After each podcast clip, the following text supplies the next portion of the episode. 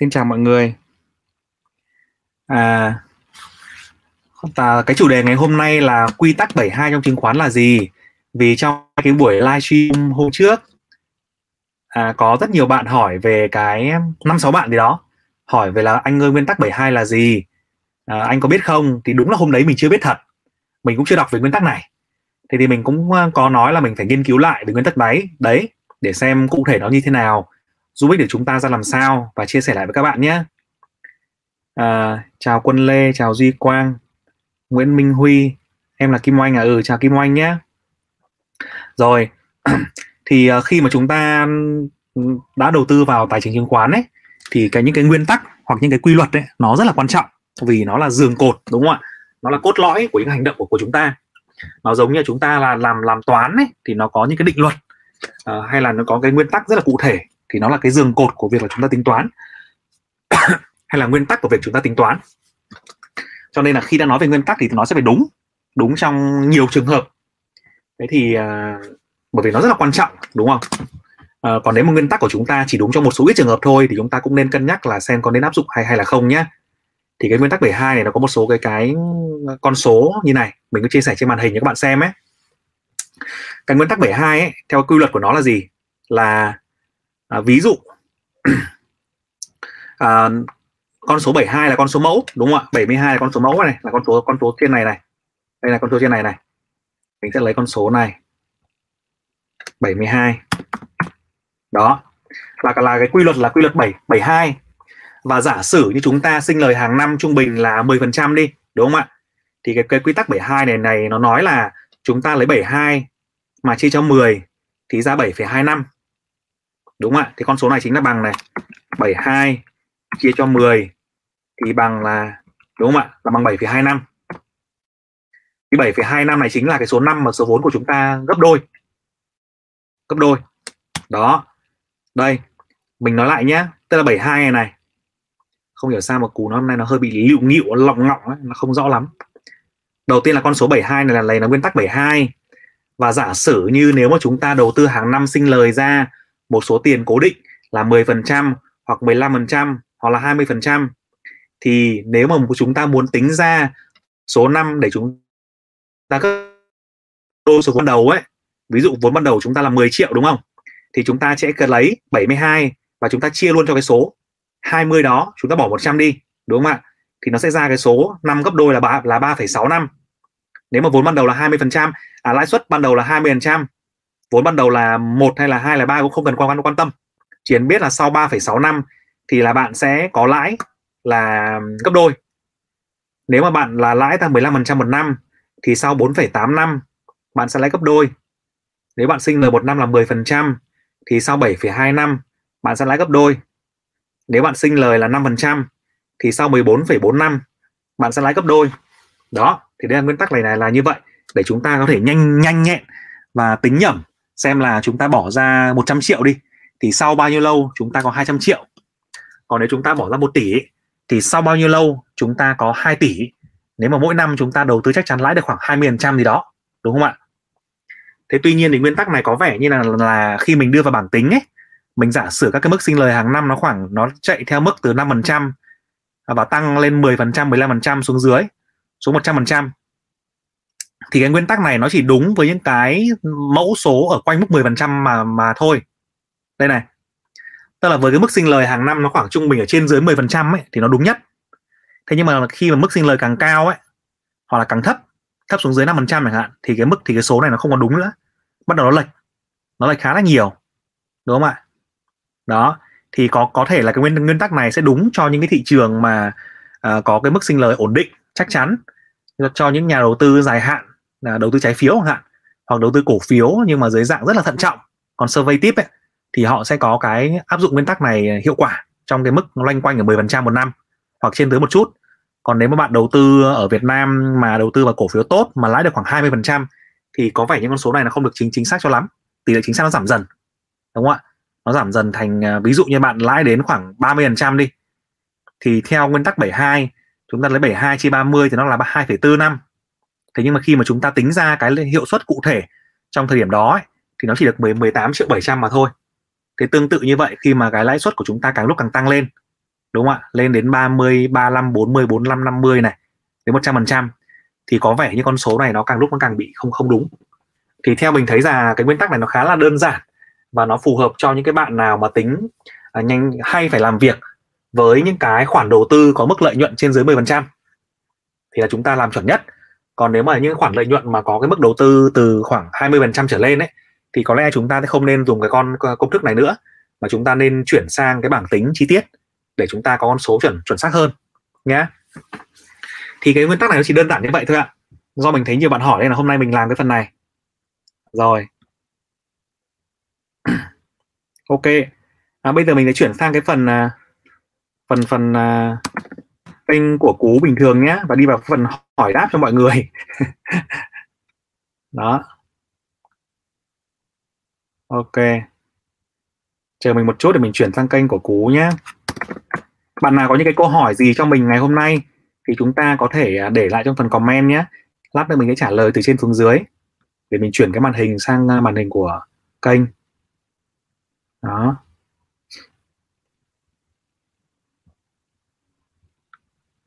Ờ, đây. À. Chứng khoán.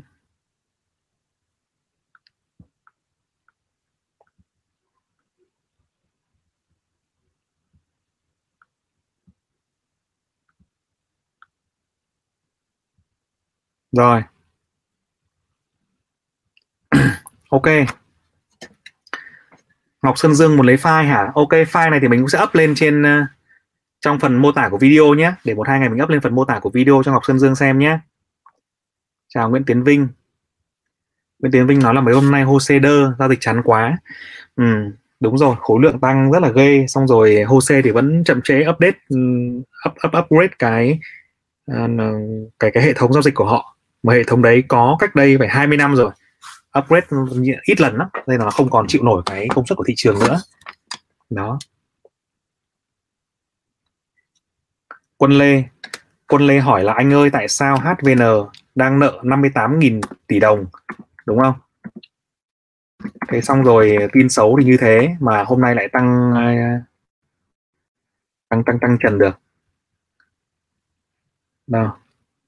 nợ 58 là nợ 58.000 tỷ đồng, gấp 58 lần vốn chủ sở hữu.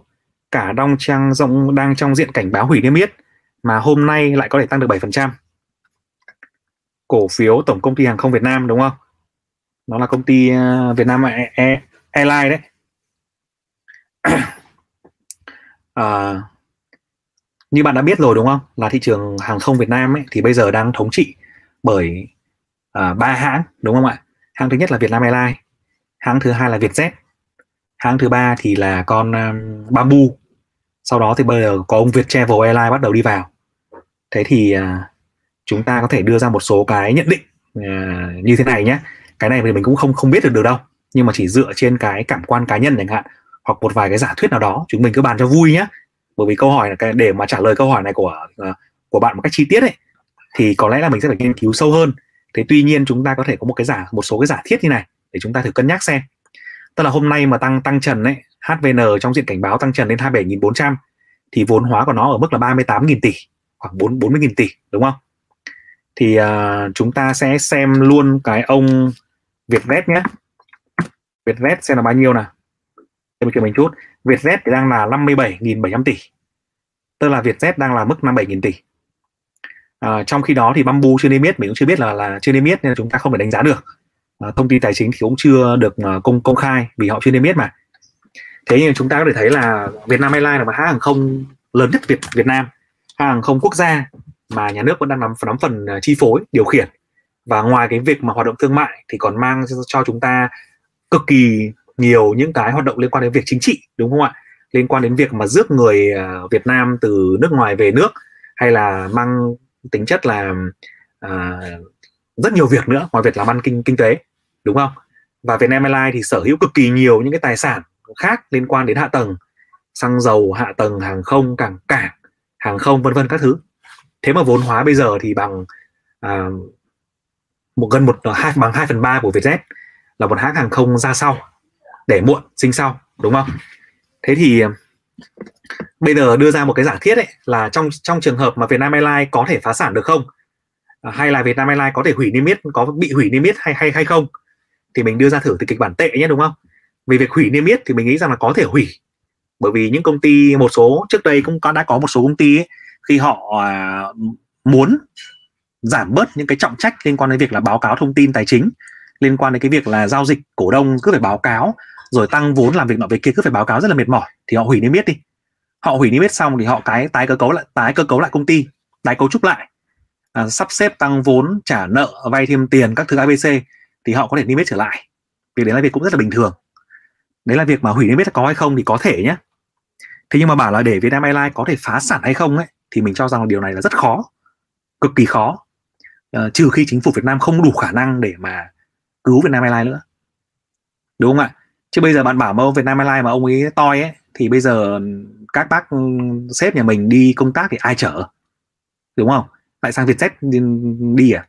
Hay sang Bamboo à? Đúng không ạ? Thế nên hoặc là nếu mà Vietnam Airlines mà mà toi ấy thì mình nghĩ rằng ấy sẽ có rất nhiều người đứng ra mua lại công cái cái công ty này nhưng mà khi đó họ sẽ thoát khỏi cái tình trạng là tôi không phải chở các uh, liên quan đến chính trị nữa mà tôi chỉ làm ăn kinh doanh thôi. Tài sản của nó có rất nhiều như thế danh tiếng của nó như thế đội ngũ của nó như thế máy bay của nó như thế. Rồi tất cả phi công giỏi tất cả tiếp viên giỏi là đều từ bên đấy sang đúng không ạ? Tức là những cái giá trị vô hình của nó ấy, thì nó có rất là nhiều. Và những công ty khác nếu họ không phải phụ thuộc vào việc là uh, chính trị không phụ thuộc vào việc là rất nhiều cái lý do mà Vietnam Airlines đang phải càng đáng ấy thì mình nghĩ rằng là họ sẽ thấy đây là một cái khoản lợi nhuận lớn một khoản lời có thể mua lại. Đó. Thế thì đấy là cái lý do thứ hai là có thể phá sản hay không thì mình xin trả lời là theo mình là rất ít nhá, hoặc có thể nói là không không phá sản được. Có thể hủy niêm yết. Còn cái việc mà tăng, tại sao hôm nay tăng trần thì mình hoàn toàn không biết. Bởi vì cổ phiếu bây giờ thì có rất nhiều con nó đột ngột tăng trần đấy. Đột, bất thình bất thình lình giật mình. Hôm qua vừa đang bình thường, hôm nay, hôm sau thấy tăng trần mấy phiên rồi. Thì cái đấy là mình hoàn toàn không biết. Thế nhưng mà mình cho rằng là ở khía cạnh riêng của Vietnam Airlines thì nó vẫn là một cái công ty ờ, đứng đầu trong ngành hàng không. Tuy nhiên đúng không? Hàng không thì còn khó khăn đến bao giờ chúng ta không biết. Warren Buffett thì cũng không bảo là tôi còn lâu tôi mua lại cổ phiếu hàng không dịch bệnh như thế này. Rồi các công ty Việt Nam thì vaccine còn chưa có chắc phải một cả năm nữa để mới tính chuyện đấy thì chúng ta chưa đoán được. Thế còn việc nó tăng trần một vài phiên thì mình hoàn toàn không biết là tại sao cả. Đó thì một chút cái chia sẻ như vậy là hy vọng là sẽ à, giúp ích để cho quân lê nhé ừ à, Hiếu Trần hỏi là anh Cú cho em hỏi thường thì khối lượng mua chủ động thấp hơn khối lượng bán chủ động thì giá cổ phiếu sẽ giảm. Anh nghĩ sao về việc khối lượng mua chủ động lớn hơn khối lượng bán chủ động mà cổ phiếu lại giảm? Thì trong trường hợp này là người mua người ta đang muốn mua giá thấp thôi đúng không ạ? Người ta mua chủ động nhưng người ta cứ căn giá thấp người ta mua. Giống như các ông đi mua cổ phiếu quỹ ấy các ông cổ đông lớn đi mua gom hoặc là công ty đi mua cổ phiếu quỹ ấy, thì họ mua rất chủ động nhưng mà tôi chỉ mua giá 22.000 thôi. Hoặc càng xuống thì tôi càng mua. Hoặc là hôm nào tôi cũng mua mà tôi chỉ mua giá sàn với cả giá trên sàn tí. Kiểu như thế. Thì cổ phiếu cứ giảm bình thường thôi cứ mua. Mục tiêu của họ là tôi không phải mua bằng mọi giá. Mà tôi muốn mua từng này cổ phiếu với giá từng này. Và trong thời gian như thế và tôi mua được rẻ hơn thì càng tốt. Đó. Thì chuyện đấy rất là bình thường. Tức là cái lực mua đến từ những nhóm cổ đông lớn và họ mua theo cái dạng dài hạn như vậy. Ừ. Ngọc Sơn Dương nói là anh cố giải thích về nhà tạo lập đi anh. À, câu hỏi này rất là hay. À, trong cái khóa à, à, à, hướng dẫn đầu tư chứng khoán cơ bản cho e, F0 á à, mà 15 tháng 6 mình có khai giảng ấy thì mình cũng nói về 8 cái nhóm nhà đầu tư trên thị trường. Tức là chúng ta là F0 nếu mà chúng ta đi ra thị trường chúng ta biết càng nhiều về các nhóm nhà đầu tư ấy thì chúng ta càng có lợi thế đúng không ạ? Thì trong khóa đó mình nói về 80 nhóm nhà đầu tư trên thị trường trong đó là có các cái nhà tạo lập ví dụ như là những công ty chứng khoán lớn hay là những ngân hàng lớn cùng với các cổ đông lớn thì họ sẽ có thể họ điều tiết được giá cổ phiếu của họ. Tại vì họ là người à, nắm nhiều cổ phiếu nhất. Tại vì họ là người nắm thông tin của doanh nghiệp. Tại vì họ là người muốn cho lãi thì lãi mà muốn cho lỗ thì lỗ. Nên là họ có cái động cơ đó. Đấy. Thế thì à, nói gì về nhà tạo lập nhỉ? Uhm, nói nói nói ba điều về nhà tạo lập nhé điều thứ nhất thì họ là những cái nhóm cổ đông nội bộ họ là những cái nhà đầu tư ờ, rất lớn của công ty. Và cùng với nhóm đó thì là những cái công ty cho vay vốn đằng sau như là công ty chứng khoán hoặc công ty ờ, tài chính hoặc là ngân hàng. Đó. Cái nhóm thứ hai nữa ấy, là có hai kiểu nhà cái cái điều điều thứ hai về cái nhóm này là có hai dạng nhà tạo lập. Nó có một dạng là những cái nhà tạo lập là họ rất ít khi họ tham gia vào thị trường vào biến động chung của thị trường. Họ có tham gia nhưng mà tham gia theo cái dạng là dài hạn. Ví dụ mà thị trường covid giảm sàn ba phiên là họ sẽ phi ra họ mua và mua thì công bố để cho mọi người thấy rằng họ tin tưởng vào giá trị dài hạn của dự án. Bởi vì họ biết là cổ phiếu của họ trong 2 năm tới 3 năm tới nó sẽ lên đâu. Tất nhiên là không biết 100% không biết không biết chắc chắn vì làm kinh doanh có ai dám nói gì được đâu đúng không? Nhưng mà trong trường hợp mà những cái kế hoạch của họ mà thực hiện đúng hoặc là thực hiện được 7 80% thôi thì cổ phiếu tăng gấp 2 gấp 3 thì tội gì họ không mua đúng không ạ? Như đợt mà cổ phiếu covid xuống xuống thấp ấy đợt mà tháng 3 năm ngoái ấy, tháng 4 năm ngoái ấy, các bạn search lại thông tin ấy sẽ thấy một số các công ty lớn đứng ra mua và cam kết mua là mua thật luôn. Mua khi thị trường có đang giảm sàn đấy thì mình rất trân trọng những cái ông tạo lập đấy. Ta đứng ra để điều tiết đứng ra để mà mua khi mà thị trường không có ai mua thì họ là người mua. Thì đấy là một dạng nhà tạo lập.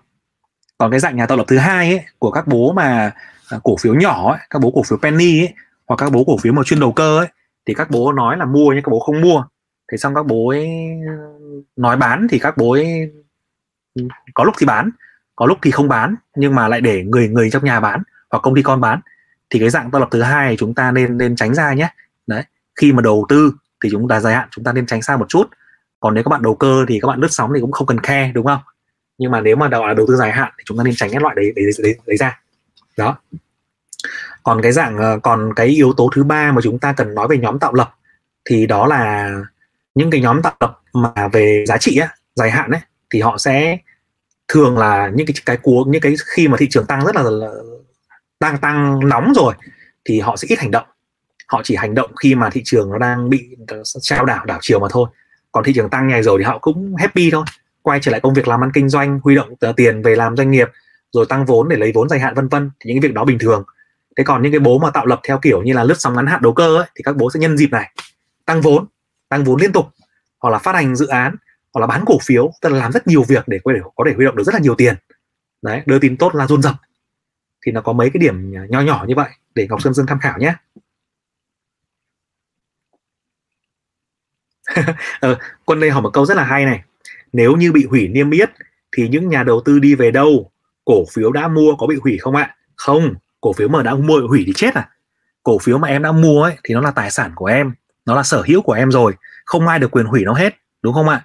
Chỉ có điều bây giờ ấy nó sẽ không được niêm yết trên sàn HOSE nữa mà nó sẽ chuyển về một là Upcom hai là nó chuyển về OTC OTC tức tức là tức là cổ phiếu mà không có niêm yết ấy. Em muốn mua muốn bán thì em phải tìm một người nào đó. Ví dụ như em tìm đúng cái ông Hiếu Trần ở, ở trên đây kìa. Đấy hai anh em gặp nhau thế xong bảo ông Hiếu ơi tôi có bán cổ phiếu của Vietnam Airlines đấy. 6 tháng nữa nó niêm yết trở lại nó tư vấn tăng vốn rồi trả nợ xong xuôi nó ngon lắm ông mua đi thì ông Hiếu Trần bảo, ok, mua. Thì bây giờ hai anh em mới kéo nhau ra công ty chứng khoán, hoặc là kéo nhau lên chỗ cái phòng lưu ký của Vietnam Airlines ấy, xong ký vào đấy, xác nhận vào đấy. Thì nó có mấy cái form mẫu, có thể làm online, hoặc là làm ký trực tiếp ở tại cái chỗ đấy. Và khi đó thì là mới sang tên được cho nhau. Tức là nó lằng nhằng hơn, nó phức tạp hơn không nó kém thanh khoản. Nên là tin tin hủy niêm yết thì thường là các bà con sẽ bị tháo chạy một phần. Đó. À. Ok chưa? Rồi bạn football and life hỏi là anh cú nói qua về chỉ số vix đi ạ. Em đọc nhiều rồi mà chưa thực sự hiểu lắm.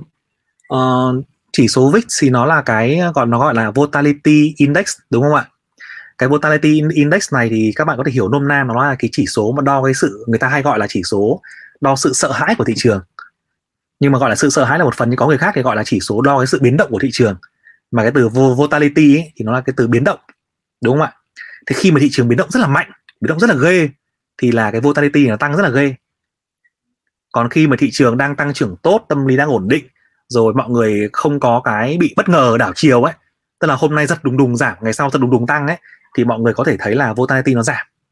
Đặc biệt là trong cái thời điểm gần đây thì volatility cái chỉ chỉ số VIX này ấy, nó đang ở mức là khá là thấp. Như hôm nay ấy, VIX của của US thì đang ở mức là 17,3 điểm thế còn trong cái lúc mà tháng ờ, 5 ấy trong lúc mà mà nó lên đến lúc 28 điểm tức là gần 3 gần 28,8 điểm tức là biến động cao biến động mạnh trong đợt tháng 5 đợt 21 tháng 5 là cách đây một một tuần thôi thì nó tăng lên đến 28 28 điểm. Còn trong cái đợt mà khủng hoảng nhất của năm ngoái đợt điên rồ ấy nó lên 90 điểm 85 điểm 90 điểm thì lúc đó thì nó cho thấy là thị trường đang rất hoảng loạn và không biết phải làm thế nào. Và mức giá cổ phiếu thì biến động cực kỳ mạnh, cực kỳ nhanh. Đó.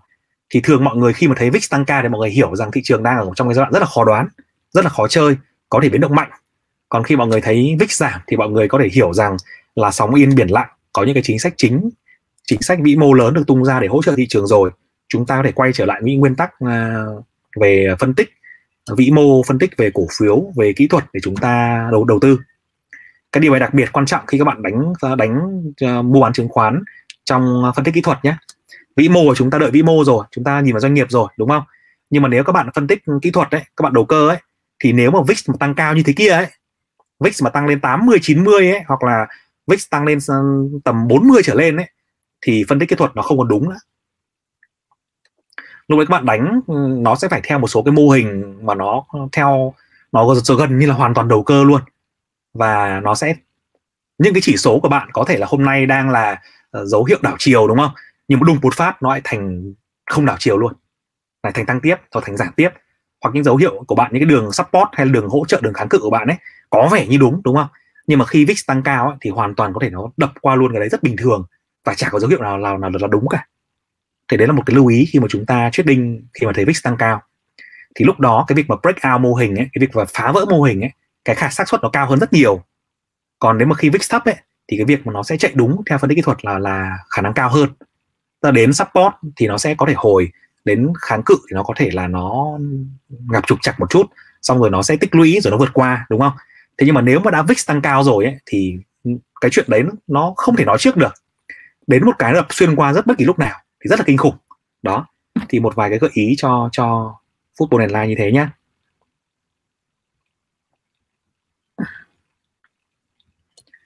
Bạn Hoàng Anh hỏi là trong đầu tư thuật ngữ ngắn hạn trung hạn và dài hạn thì tương ứng với mức thời gian là bao nhiêu anh cú?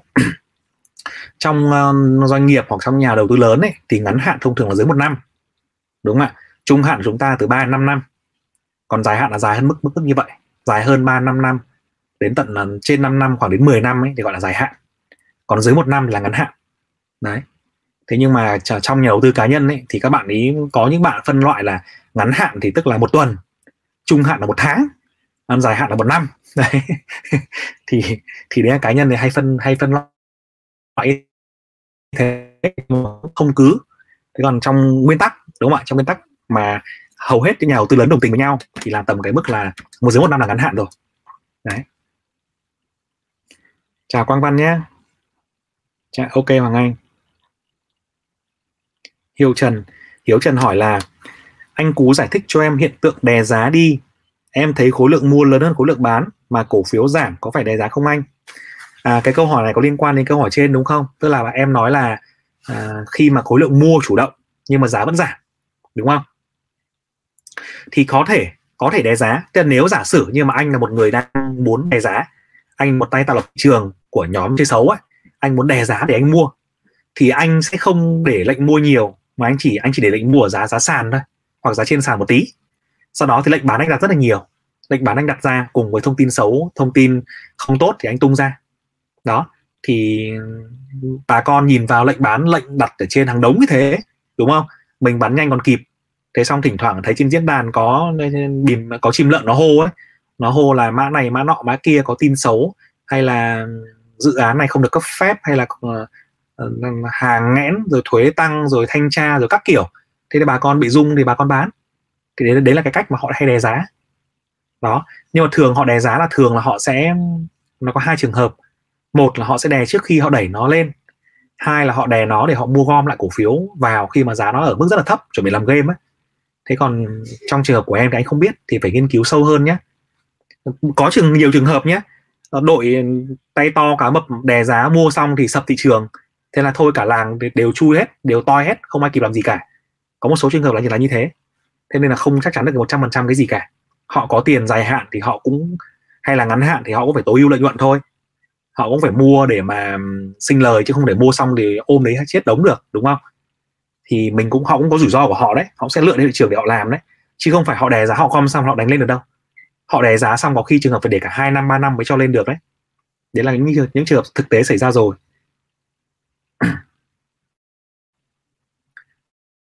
Bạn võ nhật hỏi là, anh ơi, cho em hỏi tại sao khối ngoại lại ảnh hưởng đến thị trường ạ?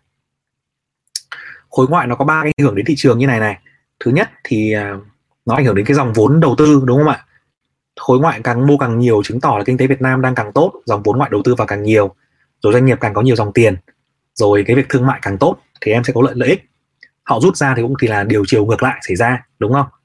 Cái vấn đề thứ hai mà họ ảnh hưởng ấy là đến vấn đề đến cung cầu cung cầu của thị trường. Tức là họ vào họ mua nhiều thì lực cầu tăng. Mà em biết rồi thị chứng khoán thì cung cầu là một trong ba cái yếu tố ảnh hưởng lớn đến giá chứng khoán. Cầu mà tăng thì giá cũng tăng mà cầu giảm thì giá cũng giảm đúng không?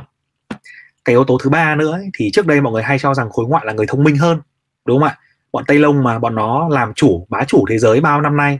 Rồi nó dẫn dắt, nó thuộc địa mình cũng bao năm. Rồi đến khi nó sang, nó chứng khoán, nó đi trước mình hàng trăm năm, cả trăm năm, thì rõ ràng nó khôn hơn mình rồi. Thế nên là khi mà chúng nó mua thì bảo, ui, thằng tây nó mua là chắc là công ty này ngon lắm. Còn thằng tây mà nó bán thì thằng, chắc là công ty này lởm rồi. Thì trước đây là hay bị như vậy, nhưng bây giờ thì ít rồi. Bây giờ thằng tây cũng bị, mấy ông việt nam mình rất mũi hết.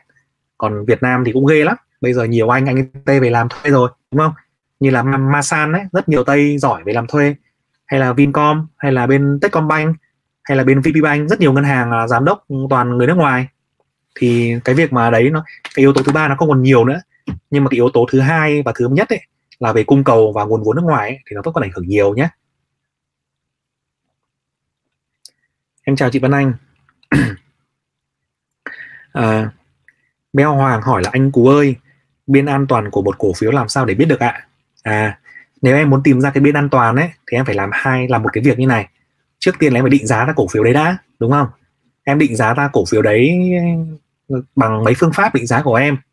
Bằng so sánh bằng giá vốn bằng à, dòng tiền. Em định giá nó ra nó là 20.000 chẳng hạn đúng không? Nó là 20.000 một cổ phiếu. Đấy là giá giá định giá. Trong trong em định giá ra là trong, trong năm sau nó là 20.000 vậy thì bây giờ giá thị trường nó đang là 15 đúng không ạ? Thì biên an toàn của em là 5 năm nghìn. Đó chính là cái độ chênh lệch giữa cái giá trị mà em định giá cổ phiếu ra cùng với cả cái giá thị trường là 5 nghìn.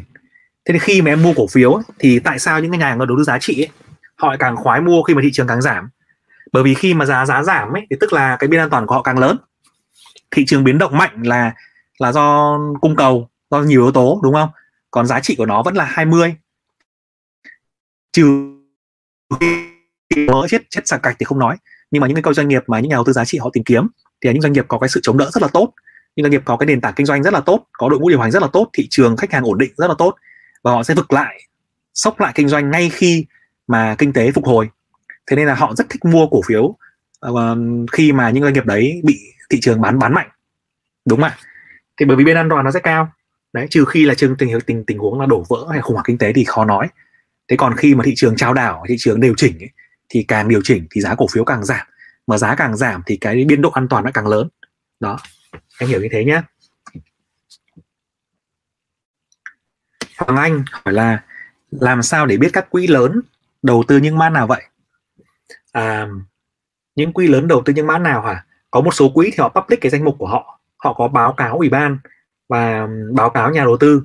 Những quỹ mà có bán cho các nhà đầu tư public ấy, nhà đầu tư phổ thông ấy thì mình có thể vào mình xem là họ đầu tư cái gì ví dụ như một số quỹ như là SSI AM này là của công ty quản lý quỹ SSI này của Vietcombank này thì họ có một số quỹ là họ có public danh danh mục đấy.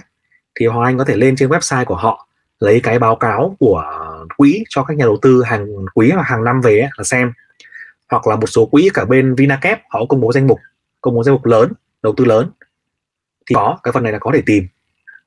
À, một số quỹ thì nó không công bố những quỹ private thì có thể nó không công bố nó không cần phải công bố nhưng mà những quỹ public ấy, tức là họ bán đại trà ấy, cho nhiều nhà đầu tư ấy, thì họ phải công bố định kỳ. Thì hoàng anh có thể xem cái đấy nhé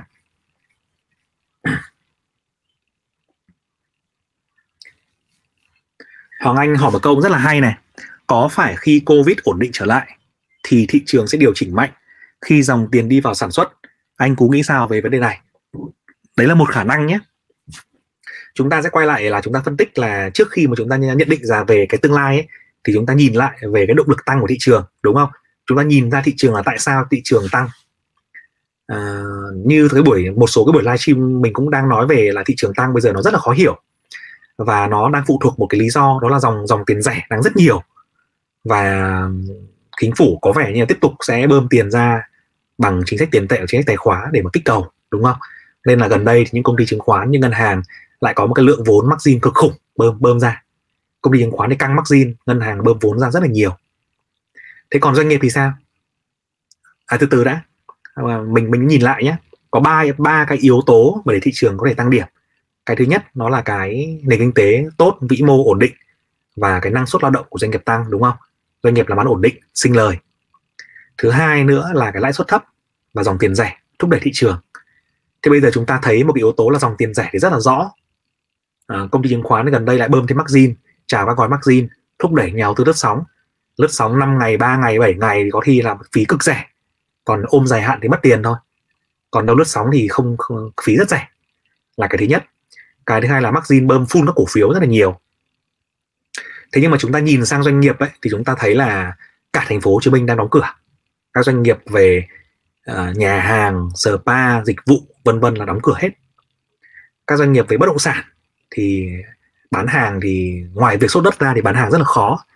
Các doanh nghiệp về sản xuất, trừ mấy ông làm y tế này thì cũng đang bị đình trệ, đúng không?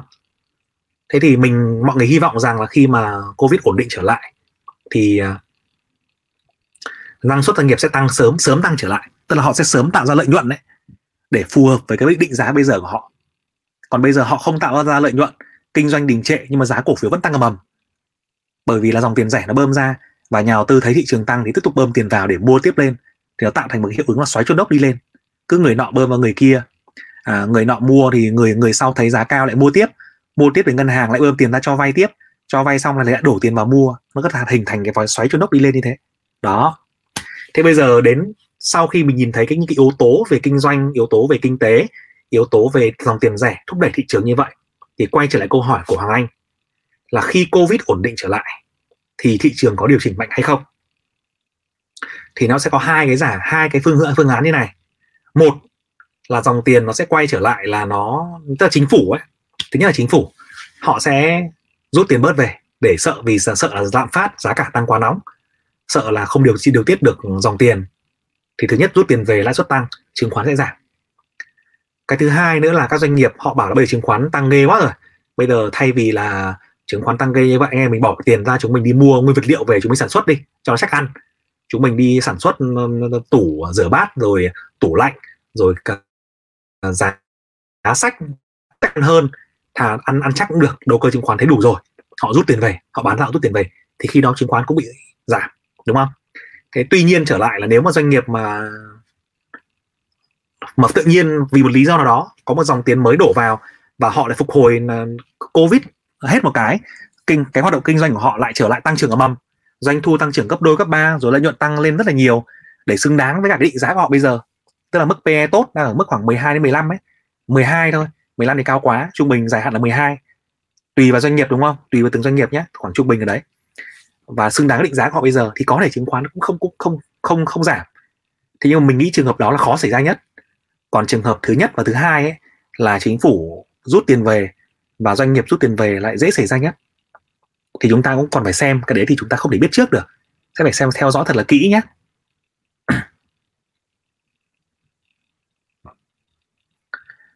Victor One hỏi là anh hướng dẫn sơ qua về các chỉ báo RSI và MACD đi cái phần này thì à, hôm trước anh có nói về mấy mấy bài cuốn sách dành cho nhà phân tích kỹ thuật đấy. À, ba cuốn sách phân tích kỹ thuật gối đầu giường nó nói rất là hay về phần này. Đặc biệt là cuốn phân tích kỹ thuật từ A đến Z của Vietstock ấy. Và cái cuốn ờ, phân tích kỹ thuật của mà John Buffy ấy hai cuốn đó rẻ thôi mỗi cuốn khoảng hai hai trăm ngàn. Nhưng mà rất là giá trị.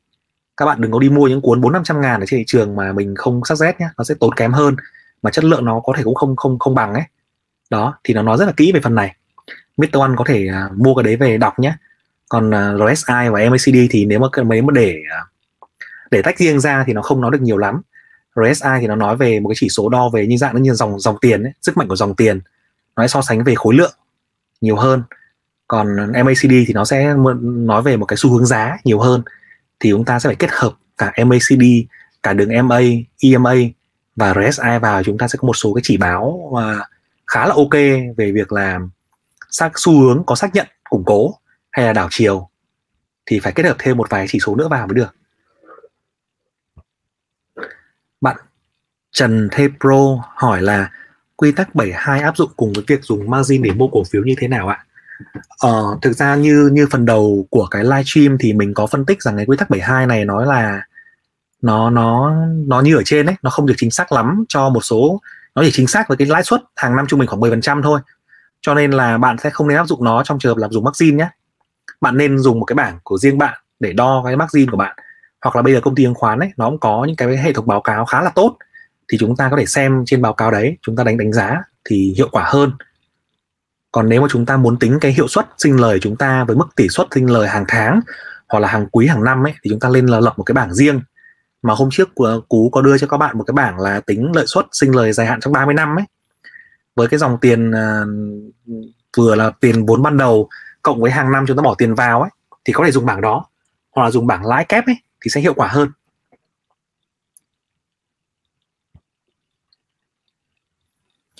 Football and hỏi là vậy trước anh Cú có nói là có 6 chỉ số để xác định điểm hỗ trợ và kháng cự. Vậy cụ thể chúng là gì ạ? Cái phần này thì nó nói nó dài lắm. Nó phải mất khoảng chừng 20 phút để nói hết cái phần này. Nó có nhiều yếu tố để nói về cái đấy. Một cái điểm đơn giản nhất ví dụ như là cái điểm là uh, đỉnh lịch sử chẳng hạn. Đúng không ạ? Hoặc là cái vùng mà kháng cự trước đó mà chúng ta vừa vượt qua thì bây giờ nó thành điểm hỗ trợ. Nôm na chúng ta vừa vượt qua 1.300 điểm ấy, thì bây giờ 1.300 trở thành điểm hỗ trợ. Còn chúng ta đang trong quá trình là chúng ta dò được dò đỉnh, đúng không ạ? Chưa có đỉnh mới. Đấy. Còn cái phần này thì có trong cái khóa học ờ, chi tiết của cái phần khóa học chứng khoán cơ bản của ngày 15 tháng 6 này ấy. Full Online có thể quan tâm đến khóa đấy nhé hoặc là em xem kỹ hơn trong cái phần mà sách kỹ thuật mà anh chia sẻ trong livestream trước ấy, thì nó sẽ ok hơn đấy. Mạnh Cường hỏi là xin hỏi anh Cú, chúng ta có biểu đồ phân tích kỹ thuật chung về ngành không? Em thấy có biểu đồ chung về toàn thị trường, biểu đồ chung về NVN30 mà không thấy có biểu đồ về ngành. Ừ. cái biểu đồ về ngành đúng là mình cũng chưa có, mình chưa thấy có. Mình chỉ thấy là họ có báo cáo phân tích ngành thôi, còn biểu đồ ngành thì chưa có. Bởi vì làm cái đấy có vẻ như là của họ cũng, các công ty phân tích họ chưa làm. Lý do là các ngành thì họ à, nó băm nhỏ ra là một thứ hai nữa là các cái mã vào ra ấy, cứ vào ra liên tục. Rồi là một số cái mã thì nó lại là đa ngành nữa. Có ông thì à, làm kinh doanh nhiều ngành nghề đúng không ạ? Ví dụ như ông Vingroup bây giờ chả biết phân là ngành nào. À bất động ờ, vẫn là ngành tài chính bất động sản vẫn thuộc ngành tài chính.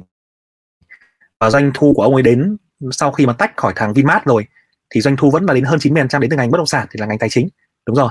Nhưng mà ngoài ra thì kỳ vọng vào xe điện nữa đúng không? Rồi là về giáo dục thì ít thôi nhưng mà xe điện nữa thì doanh thu cũng cũng có. Thì mình thấy ngành là họ chưa làm đâu nhưng mình biết là họ chưa làm. Còn VN30 và index và toàn thị trường thì nó có nó có chi tiết hơn. Tấn Tài. Tấn Tài hỏi là SHB 3 ngày nay đều có các lệnh bán đều và nhiều 50k 100k liên tục mà giá không chuyển biến nhiều là phân phối hả anh? Chưa nói rõ được em ạ. à, Ờ, tín hiệu mà lệnh bán to liên tục thì cũng chưa nói rõ được là phân phối hay hay hay không. Cái tín hiệu phân phối mà dạ mà rõ nhất ấy là tín hiệu mà khối lượng chung tăng vọt khối lượng khớp lệnh ấy tăng vọt mà giá không không không tăng. Đấy đúng không ạ? Ta sau một cái đợt tăng giá rất rất rất tốt lên cái vùng cao mới thì lên tới cái vùng này là khối lượng chung thì tăng vọt. Mua bán khớp lệnh ấm ầm tăng vọt. Thế nhưng mà nhìn đi lại sau một tuần chẳng hạn hay là sau vài ngày chẳng hạn, giá nó không tăng lên nữa giá nó không tăng đến đỉnh cao mới nữa. Tức là ví dụ nó cứ dao động trong từ 20 đến 22 chẳng hạn, thì có lên 22.5 lại bị đập về. Xong xuống 20 lại hồi lên, lực mua lại hồi lên. Nhưng mà khối lượng tăng gấp đôi cả bình thường ạ. Đấy, thì đấy là có thể là một cái dấu hiệu. Thì tuy nhiên chúng ta cũng còn phải xem xét thêm một số cái thông tin khác về thị trường chung nữa, về ngành nữa. Đó.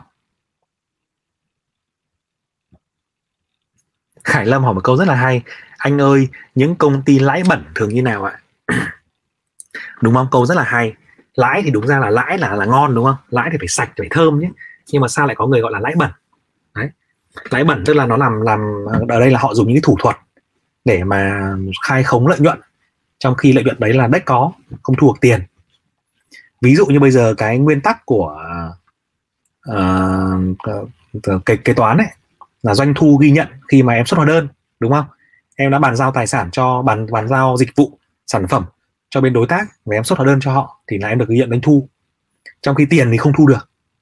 Bởi vì làm gì có tiền mà thu. Thế nên là nhiều khi mà em muốn là em cuối năm em muốn đẩy cổ phiếu lên ấy thị trường đang hot như này cả thị trường lên rồi công ty mình lỡ lên sàn rồi nhưng mà chả có cái vẹo gì cả.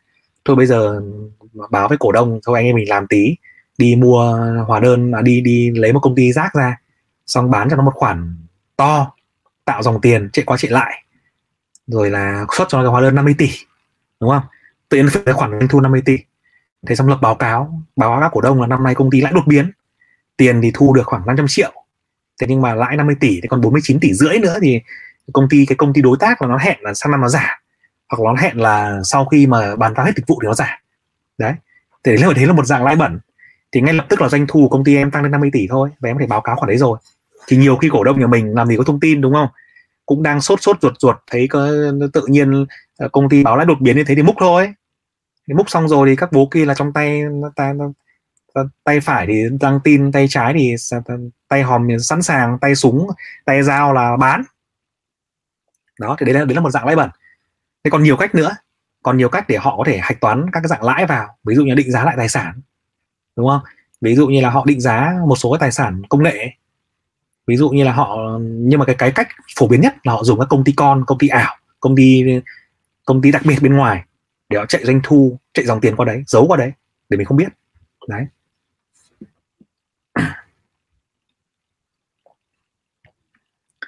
Lâm phạm hỏi một câu rất hay đang là đang đang mọi người sẽ sắp tới phải quan tâm đến lạm phát nhiều đúng không ạ? Tức là lạm phát là như nào? À, cái này là một cái yếu tố mà tất cả các bạn đầu tư chứng khoán thì cần phải nắm rất là rõ và nó rất quan trọng trong việc đầu tư chứng khoán à, các bạn đã biết nếu các bạn đã để ý đến cái thông tin vĩ mô mà chính phủ thường công bố ấy thì các bạn thấy là họ sẽ công bố hai thông tin mà hai thông tin được hai thông tin được nhắc lại nhiều nhất. Một là chỉ số GDP tăng trưởng năm nay là bao nhiêu phần trăm? Ví dụ năm nay tăng trưởng GDP là 6 6, à, một phần trăm mà 6,1 đến 6,3 mình không nhớ chính xác. Và lạm phát năm nay là 4 phần trăm. Đấy tức là hai con số đó luôn luôn song song với nhau. Và thường là cái lạm cái GDP sẽ tăng cao hơn lạm phát đúng không? Hoặc là Fed là bộ tài à, là à, cục dự trữ liên bang Mỹ cùng với chính phủ Mỹ thì đưa ra cái chỉ tiêu là kiềm chế lạm phát ở mức là hai phần trăm trong dài hạn. Đấy. Còn tăng trưởng GDP bao nhiêu đó thì là chính phủ sẽ cùng với cả cục dự trữ cùng điều tiết để đưa kinh tế đi lên. Đấy. Thế thì lạm phát nó là cái gì? Lạm phát thì chúng ta có thể định nghĩa theo các bạn học ấy, và hiểu nôm na đơn giản. Nó là cái sự tăng giá của hầu hết các mặt hàng hàng hóa giá trị sản phẩm dịch vụ trong nền kinh tế. Là chúng ta thấy là giá gạo tăng, giá sắt tăng, giá xăng tăng, rồi chúng ta đi mua trà đá, chúng ta thấy tăng. Tăng từ 5.000 lên 7.000 chúng ta đi mua trà sữa cũng tăng, chúng ta đi mua cơm cơm hộp cũng tăng. Mọi thứ tăng giá thì gọi là lạm phát, đúng không ạ? Lạm phát thường đến do hai yếu tố. Một là do cung tiền, chính phủ bơm tiền ta ghê quá, mà không thu về kịp. Thế làm giá cả nó tăng quá quá ghê. Bà con có tiền rẻ mà, có tiền rẻ thì đi mua đủ thứ trên đời thôi. Giống như bây giờ đang bị bơm tiền rẻ nhưng mà trường hợp mà chính phủ thu về kịp, điều tiết về kịp ấy, thì lạm phát nó sẽ không tăng ghê. Nhưng mà nếu mà không điều tiết về kịp ấy, để mọi thứ tăng ghê quá, tăng kinh khủng, thì lúc đó thành lạm phát. Đó. Cái trừ lý do thứ hai là lạm phát tăng là do một cái mặt hàng thiết yếu tăng. Ví dụ như giá gạo Việt Nam mà đi à, là cái thứ mà nó ảnh hưởng nhiều đến đời sống. Nó tăng một phát lên ba lần, thì kiểu gì lạm phát cũng tăng. Đúng không ạ? Thì lạm phát nó tăng như vậy thì nó sẽ gây ra là chính phủ rất là sợ lạm phát chính phủ thì thích lạm phát tăng ở mức mức vừa vừa phải nhưng mà rất sợ lạm phát tăng cao bởi vì lạm phát tăng cao nó sẽ sinh ra đủ thứ tệ hại trên đời đúng không ạ? Nó sẽ chính lạm phát tăng cao sẽ khiến cho chúng ta bị đồng tiền mất giá tự nhiên nợ ngoại tệ phình ra rồi giá cả hàng hóa tăng cao như vậy sẽ khiến cho cái sức mua suy giảm và tất cả bà con bị nghèo đi. Nôm na là em năm nay em có 10 triệu thì em mua được uh, uh, 200 cốc trà sữa đúng không? Nhưng vẫn 10 triệu đó sang năm tức là lương của em không tăng lương của em vẫn 10 triệu, nhưng mà sang năm bạn gái rủ đi uống trà sữa chỉ mua được có 150 cốc thôi. Đấy, đúng không? Năm nay nó đang nó đang uống, ngày nào cũng được một cốc. Sang năm em lại bảo nó, em ơi tôi bây giờ mình hai ngày uống một cốc nhé, nó bánh cho. Bởi vì tiền của anh chỉ có thế thôi. Nhưng mà lạm phát nó tăng lên. Mà chúng ta tất cả đều bị nghèo đi. Đấy, nó là như vậy nhé thì trong cái phần mà, rồi.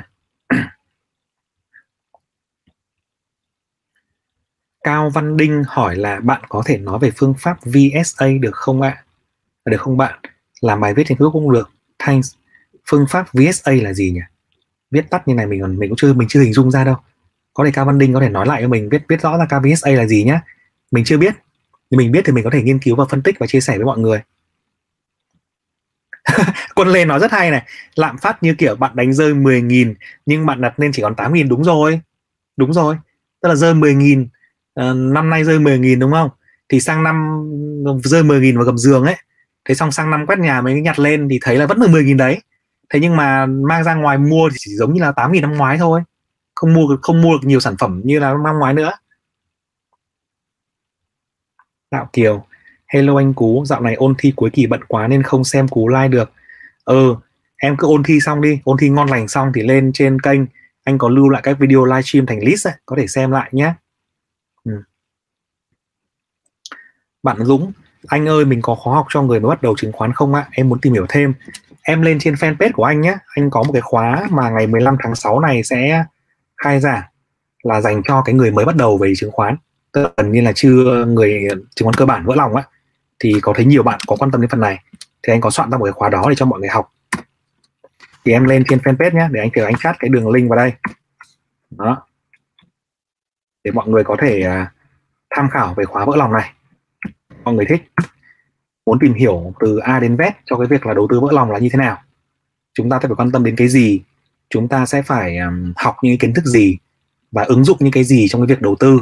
Uh, cái phương pháp đầu tư như nào là đúng?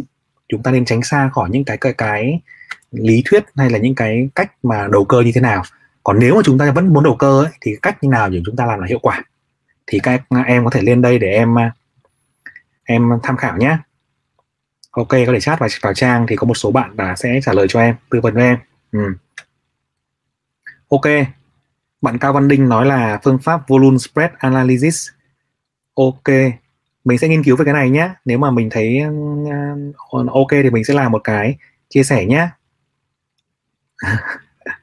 ok. Beo Hoàng nói là anh Cú hôm nào là một video về định giá về một cổ phiếu mà anh Cú thấy đúng nhất đi. Em tin như gần đó nhất là em. Ok cái chủ đề rất là hay à, mình sẽ nói về phương pháp định giá này. Thế xong mình sẽ nói về cái cách mình định giá một số cổ phiếu nhé nhưng mà nếu mà bảo định giá về dòng tiền thì ốm đấy. Về dòng tiền thì phải ngồi nói livestream phải 3 tiếng. Bởi vì cái công thức dòng tiền thì nó mệt lắm nó dài lắm.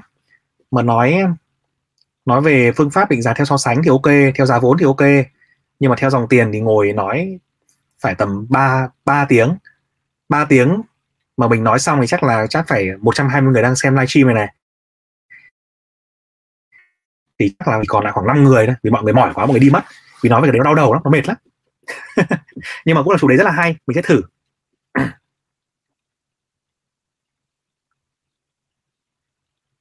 Bạn Vinh, Nguyễn Tiến Vinh nói là, em thấy mấy bạn mới vào thị trường chơi chứng quyền dữ quá. Toàn thấy dân lái trong đó. Nhớ anh Cú chia sẻ thêm chút về chứng quyền dùng mọi người. Chứng quyền thì là một cái loại sản phẩm phái sinh, trong đó là em ờ, được quyền mua hoặc là bán cái cổ phiếu trong tương lai với một cái giá nào đó, đúng không? Thì nó em được dùng đòn bẩy rất là cao trong cái tình huống này. Nên là nếu mà chứng quyền đánh đúng ấy, thì lợi nhuận rất là cao. Nhưng mà đánh mà sai thì mình sẽ mất tất cả cái số tiền mình chơi chứng quyền. Thì uh, nó chỉ nó giống như một sản phẩm cổ phiếu nhưng mà em nếu mà em muốn hiểu đơn giản hơn nữa thì nôm na giống như em mua cổ phiếu được nhưng mà được gấp thép nhiều lần đấy được đòn bẩy rất là cao. Đòn bẩy cực kỳ cao. À, nếu mà em muốn chơi chứng quyền thì em sẽ phải à, tìm hiểu kỹ hơn về cái doanh nghiệp đấy đặc biệt là biết rất sâu về cái doanh nghiệp đấy thì thường là những cái đội mà trong tay trong của doanh nghiệp ấy thì họ mới uh, có đủ cái thông tin để họ đánh giá về chính quyền tại một thời điểm nhất định. Còn người ngoài như mình mà mình phân tích thì nó sẽ mất nhiều thời gian lắm hoặc là phải phân tích rất là sâu. Uh, anh thì anh không chơi chứng quyền nên là anh bảo là anh chia sẻ kinh nghiệm là anh không có kinh nghiệm về chơi chứng quyền. Anh chỉ biết đó là cái gì thôi.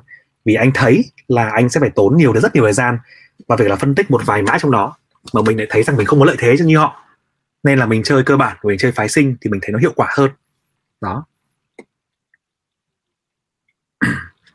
bạn Khai Lâm hỏi là cho em hỏi sàn Upcom có khác gì với hai sàn còn lại không? Em mới vào thị trường thì em nên mua ở sàn Upcom không? À, Upcom thì là cổ phiếu của nó thường là những cổ phiếu ừ, kém chất lượng hơn hai sàn còn lại. Bởi vì cổ phiếu đó là cổ phiếu mới lên sàn này, cổ phiếu yêu cầu về quy định niêm yết thấp hơn này, cổ phiếu uh, ít phải công bố thông tin hơn này.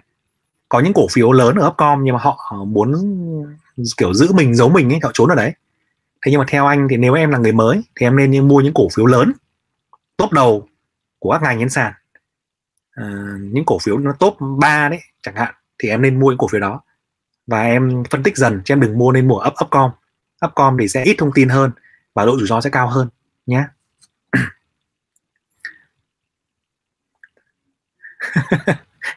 đại nguyên văn thử đi anh. Thử cái gì em? Anh không biết thử cái gì đâu. À thử uh, chứng quyền á. Ừ, đúng rồi. Thế xe có lúc sẽ thử nhá. Ừ, thử thì mình mới mới biết. Ừ. ok. Ok cảm ơn cả nhà. Hôm nay thì cũng đến 10 giờ rồi mà hôm nay cú bị rất là mà bị khàn giọng vì nói cả buổi chiều xong rồi à, bây giờ lại nói buổi tối và bây giờ lại livestream tiếp. Thì à, đây là cái cái page à, cái phần nhắn tin trong page dành cho bạn nào quan tâm đến cái khóa học mà chứng khoán cơ bản mà khai giảng vào giữa tháng 6 này nhé. Những bạn F0 ấy những bạn mới mà muốn tìm hiểu một cái hệ thống thì có thể quan tâm đến khóa này. À, những bạn nào quan tâm thì bấm vào cái đường link này và sẽ nhận được tư vấn. Còn hôm nay thì ờ, xin chúc mọi người một cái buổi tối vui vẻ và trời nóng quá mọi người nhớ bật điều hòa cho mát nhé. Nhưng mà khi mà nhớ cũng đừng bật lạnh quá đêm lại cảm sốt đấy mình có những bạn ở công ty là vừa nóng quá bật điều hòa lên để cùng trời thì rất nóng vẫn ho khủ khủ ấy. Rất là khổ nhá. Rồi cảm ơn mọi người. Chúc mọi người ngủ ngon.